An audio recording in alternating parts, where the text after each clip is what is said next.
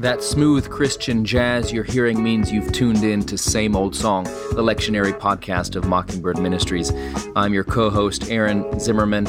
I'll be joined by Jacob Smith as each week we break down the lectionary readings for the upcoming Sunday to give you something to think about, and if you're a preacher, to give you something to preach about, and no matter who you are, to give you a connection to the never-changing message of God's grace for actual people like you.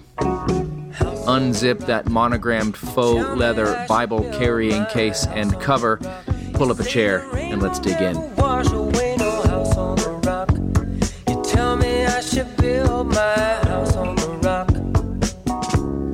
Hey everybody, welcome to another episode of Same Old Song. Jake, how you doing? I'm doing great. How are you, Aaron? Because I care today.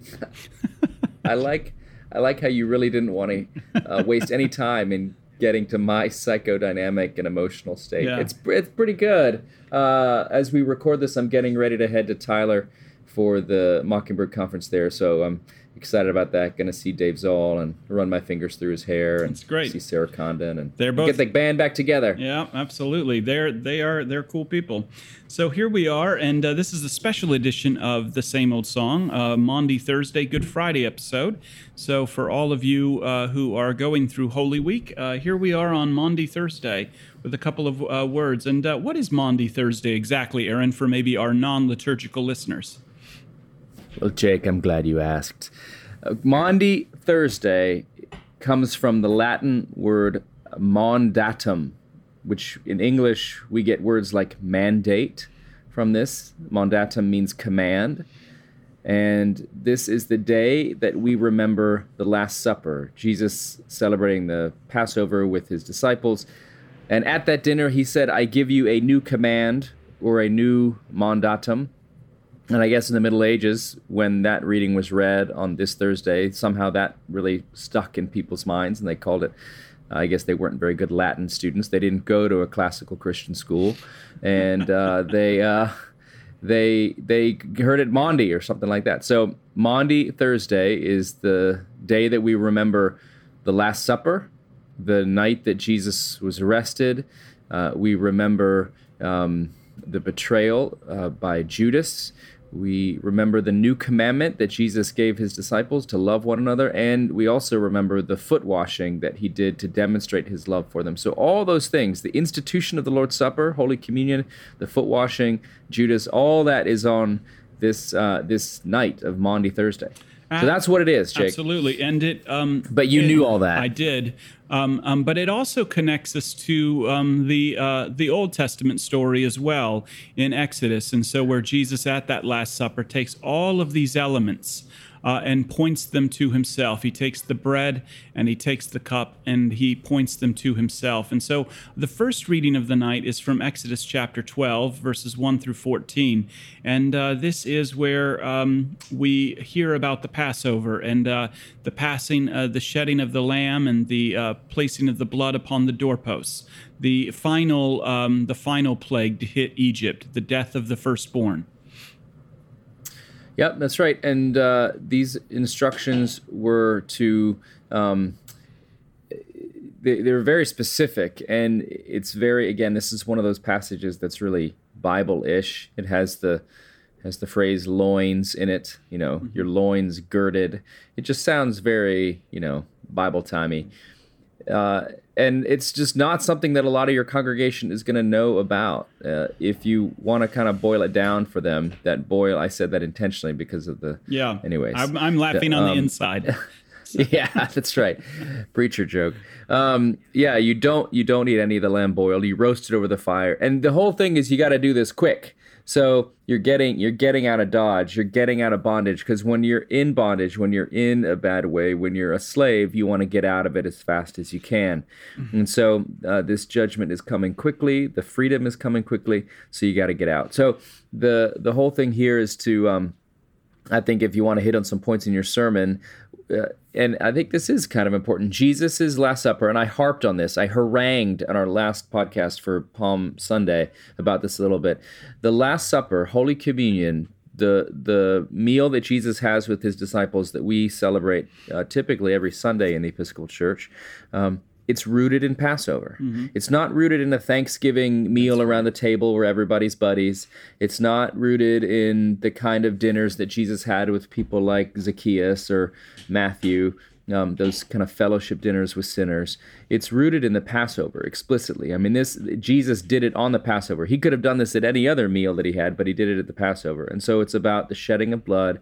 It's about freedom from bondage, um, and and um, getting out from under judgment, which is surely coming. I mean, that that's the message of Passover. The the the the death, the final plague, was coming for everybody, and um, and if you want to escape it, you had to um, the blood had to be shed. So that's I'm I've talked too much. No, Jake, what are you thinking about? I'm, well, I'm thinking a lot. I think one of the great things, and I couldn't I couldn't agree more, um, Aaron, and it is uh, found throughout, especially the right one. Uh, uh, Eucharist, um, the whole one oblation and offering uh, given for us, and uh, you know this is this is this is what it's rooted in. I I can't echo that. I mean, thanks for pointing that out.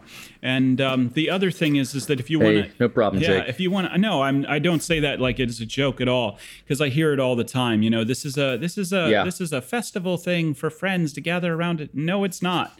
We are remembering uh, that um, uh, we death. has passed over us as well. You know, we will get out of this. And uh, that is what we're gathering up around that altar or table to remember, uh, that um, Jesus has died so that death won't hold on to us. And that bread and that wine is a tangible token of that promise given to you. And so uh, thanks. Right. So if we, we have done our part in helping eliminate that nonsense, that this is just a friendship meal.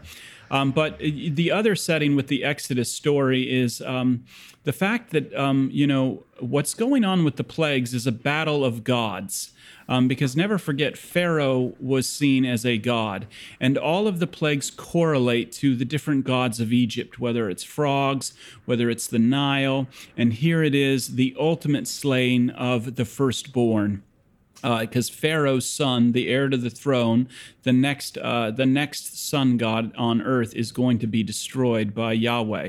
So this is a brutal thing that's going on here too. Um, and you see basically the tearing down of creation in the battle of these gods. And in the tearing down of the creation, a new people, Israel, is going to be set free um, through water um, at this meal. Then they're going to go through water and into the promised land. And so... Um, Um, this is a very powerful thing, so there's lots of images happening here. But another great preaching point, if you want to focus on Exodus, is the battle of the gods, Yahweh versus Pharaoh, and uh, Pharaoh is going to lose. Yeah, and how would you contextualize that for people today? I mean, we're not folks that uh, worship Pharaoh and mm-hmm. uh, Isis and Osiris and all those uh, Egyptian deities. Um, well, yeah, but uh, the uh, the truth is is that um, it's really in- interesting. There was once an Indian missionary who came to New York City, and somebody asked him about the you know all of the idols in his world, and he said, "I've never seen so many idols as I have when I came to America." The truth is is that we have mm-hmm. our idols as well, uh, which is like you know um, our identity. Uh, our kids' identities, um, our bank accounts, our, you know, you name it. And uh, so all of us have these different gods. Um, and uh, they will ultimately be torn down. Uh, but the good news is, is that um, uh, Jesus in the tearing down has taken uh, death in his body, and uh, you will be passed over. And so because of the blood over your doorpost, the blood uh, that's given to you in the promise of baptism. Yeah, I think about uh, the idols of Olivia Jade. Do you know who this is? Uh, no, I'm not that cool. My heart goes out to her. If you're in middle school, you would know. Um, Olivia Jade is the daughter of Lori Loughlin. Oh, yes, that's Aunt right. Becky from Full House, yeah, the one who's kicked out of college. And I'm not throwing shade on Olivia. My daughter she's knows, got, yeah. She's got a rough, yeah, she's got a, a, a rough situation. A, a tough row to hoe, as my uh, dad would say. Um And, you know, she, the the I don't know what's if this is true, but the reports in the media have said that she's mad at her parents for ruining her life. She was this very popular Instagram influencer and social media personality with, uh, you know, just uh, a gazillion followers and all that. And, of course, now she's sort of a laughingstock, and her whole world has been reversed. Um, and I hope, you know, what, what was clear to me is thinking, you know, my parents have ruined my life. Well, have they? No. Uh, you, she still has food, clothing, shelter, hopefully people in her life that care about her. Um, but her whole identity has come crashing down. And the feeling of that, it just has put me in mind of, if, and I, this is not to say that I'm better than Olivia Jade or that anybody's better than Olivia Jade. We all have things that to us make up who we think we are. Mm-hmm.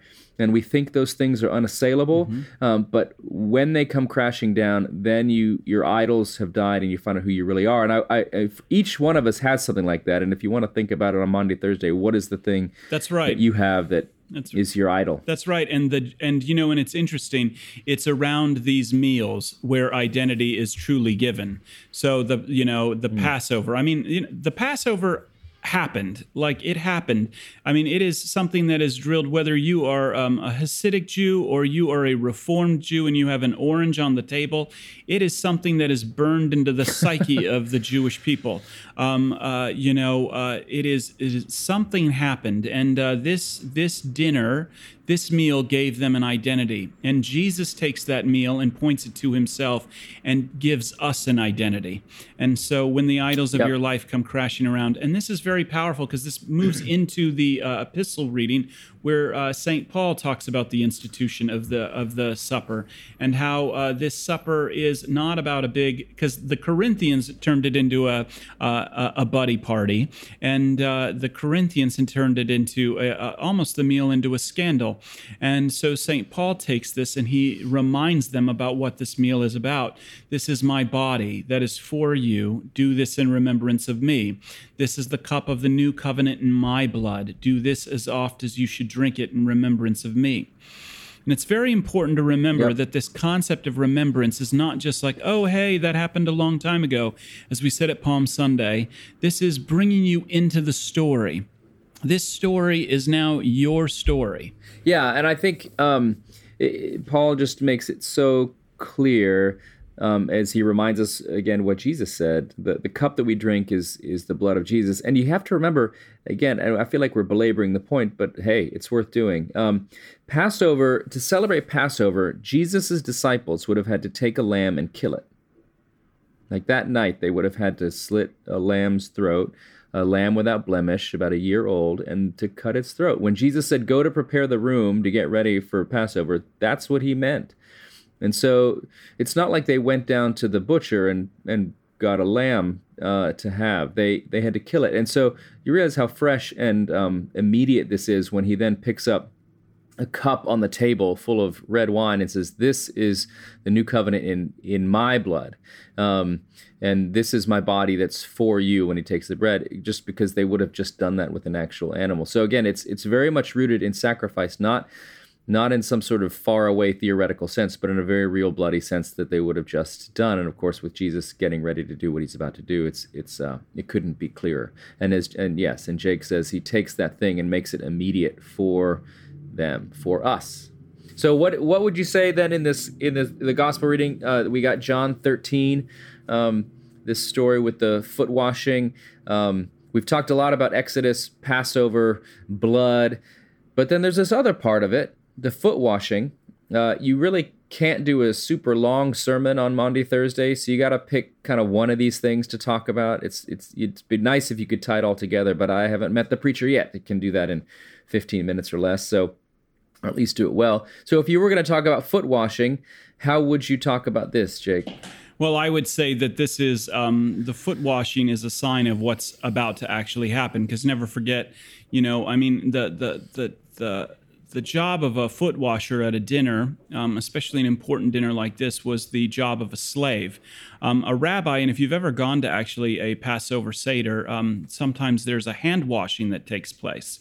And uh, the rabbi does the hand washing. Uh, the leader does the hand washing. However, um, in this particular instance, Jesus doesn't just wash the hands. He goes down and he washes the feet.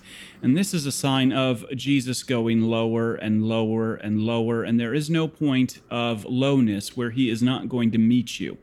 And I love Peter's response. Peter's response is so human and so now, na- are you kidding?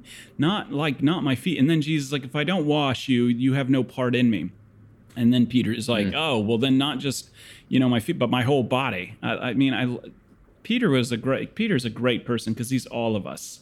And so, um, yeah. so, uh, so, but it's this idea and this image of God going lower. And this is how the Son of Man is glorified. It's not shine, Jesus, shine. It is a bloody Jesus on the cross for you. Uh, that is the glorification of God. Um, and in the flip-flop sense of the gospel. And you were brought into that powerful, powerful moment. If God has been glorified in him, God will also glorify him in himself. Himself and will glorify him at once. You know, I'm only with you a little bit longer because you're about to see the glory of God in the face of Christ Jesus. And it is what none of you thought. And uh, this is the great yeah. thing that we're being brought into, to be taken into Good Friday the next day. Yeah. And, and so I think what's interesting is he does turn around and say, you ought to wash one another's feet. Yeah. Um, Uh, which is important. I think so many churches are all about telling people to do things in the world, mm-hmm. to wash one another's feet and all that, and follow Christ as an example. But you got to root it first in what Jesus has done for them. And I'd say start there. Um, you've got this thing, we talked last um, week for Palm Sunday, the canonic hymn in Philippians two, where Paul uh, writes that poem about Jesus emptying himself. This is an, another example of Jesus emptying himself. He says, uh, knowing that the Father had given all things into his hands. Now imagine if God had given you all things into your hands. Mm-hmm. What was the next thing you would do? You know, I would probably cause a Lamborghini to materialize in front of me immediately. I would... Uh, Um, you know, set set my uh, children up for life and their education. I'd make them into trust fund babies. Uh, if we had all power, uh, maybe we'd not just be for ourselves. Maybe you'd make good things happen in your community. And and um, but look at what Jesus does. He has all things, and he gets up from the table, undresses, wraps a towel, and starts washing people's feet. Uh, and I think it's just a beautiful picture of of who Christ is. Most of the time, we think of Christ standing over us, frowning, and shaking his finger and wagging his uh, head at us, and or is it shaking his head and wagging his finger? Mm. Either way, looking down with displeasure on us. So many people feel like they're not doing enough, that God doesn't really like them.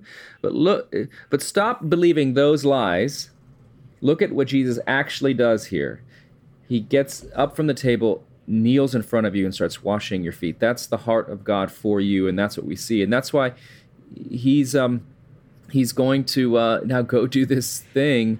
Um, he's gonna. That's why he can give his life for the whole world. And by the way, he washes his Ju- washes uh, Judas's feet too. I mean, he says not all of you are clean. He knows that someone's going to betray him, but he doesn't doesn't stop him from washing Judas's feet. It's beautiful, man. It's amazing. This is Maundy Thursday. Man, this is some heavy stuff. All right, so Good Friday. Uh, how do you approach this um, this most holy and somber of days, Jake? Um, I, well, this is the one kind of day that, uh, I, it is, it's lights out. I don't, um, you know, I, I try and make it as heavy as possible. Um, if there's one day to sit in your sin and, uh, come into touch with who you actually are, it's a uh, Good Friday. Um, um, and I think that that's something, you know, uh, I think that's something that as a culture, we don't do. We always want to look on the bright side of life. And uh, this is the one day that I think um, the church has given us to not look on the bright side of life, but to look at us yeah, as we so, actually uh, are. Dave Zoll was in a meme recently quoted as saying, don't pole vault over Good Friday to get to Easter. Um, and uh, obviously he was stealing that from his dad, just massive uh, um, internal family plagiarism. But I think it's a good word. And I think what's amazing about the way we worship, if you do this right, your folks will have heard the Passion reading on Palm Sunday. They'll hear a portion of it on Maundy Thursday.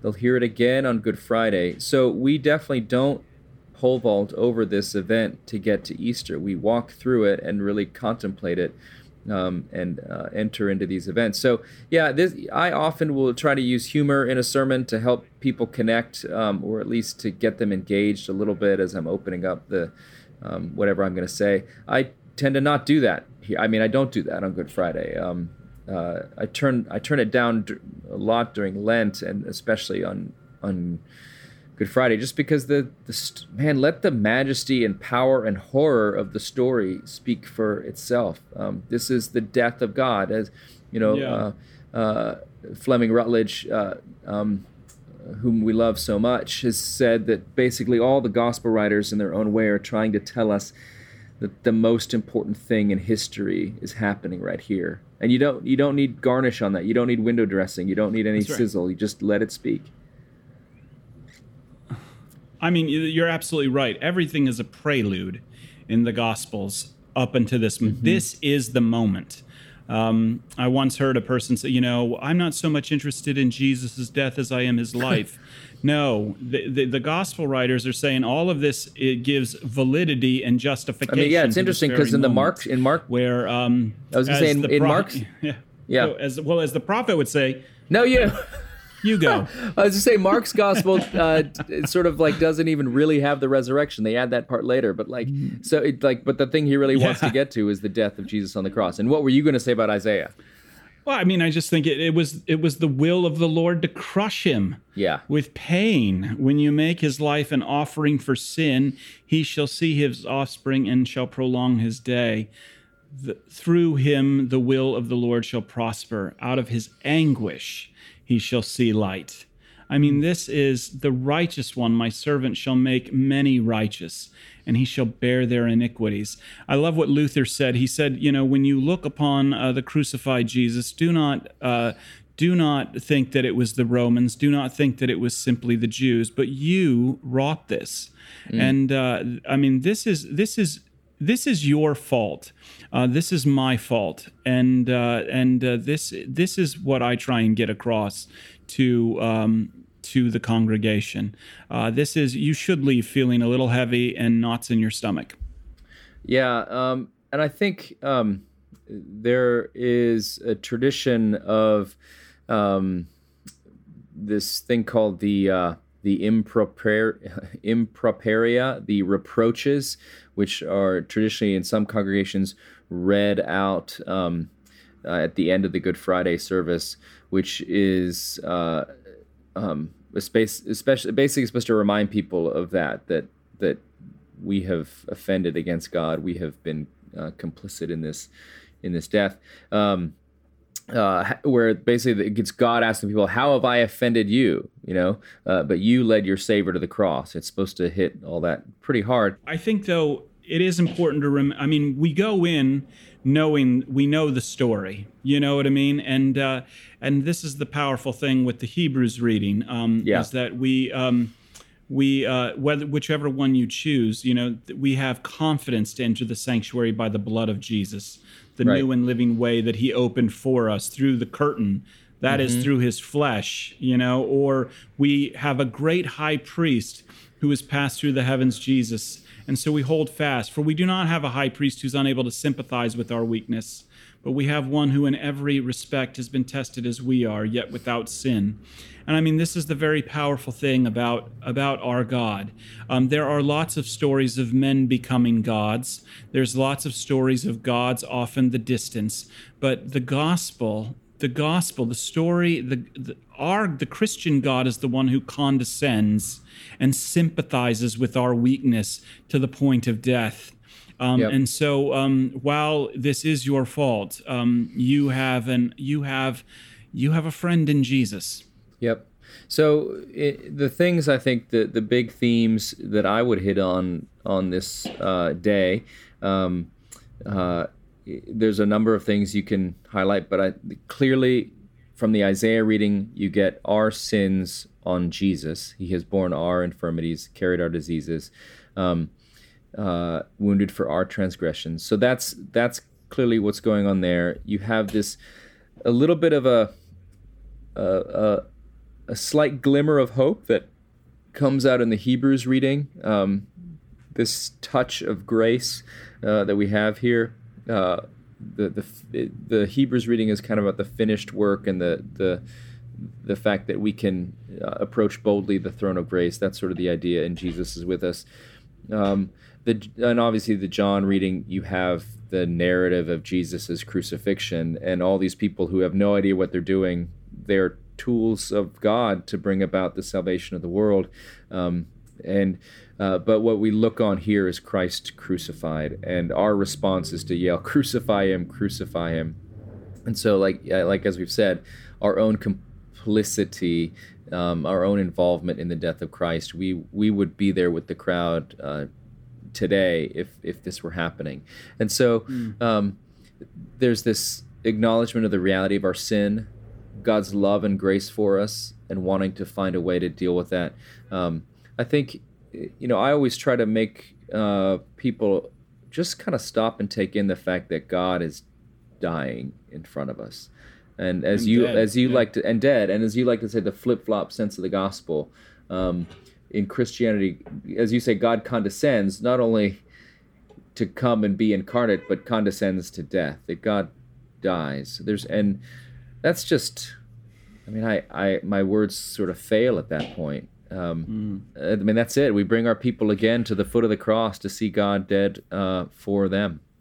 There's a there's a great image just as people are meditating on this um, by Hans Holbein, and um, yeah. it is Jesus Dead. And uh, actually, he used I read that he used uh, the carcass of a man who drowned in the lake, um, the body of a man who who was really dead in, from a lake. And uh, I mean, it is one of the most haunting scenes. And um, or um, yeah, I mean, take a look at that and just meditate on the fact that Jesus really died and is dead, and uh, let your people leave with that image. And so, and that's the image we hope you left with um, today on this podcast. Blessings to all. Somebody's looking, somebody cares, somebody wonders what you're doing today. You know, we crucified him, buried him, but three days later, well, the stone got rolled away. And yes, thanks for listening to Same Old Song, and we hope you found some nuggets that will be helpful either in your preaching or just in your life. If you liked what you heard, we would love it if you could leave a rating or review on iTunes. Dave Zoll will be sad if you don't. We'd like to thank the Narrativo Group for audio production. Keep that Bible by your bedside, ready to rock and roll.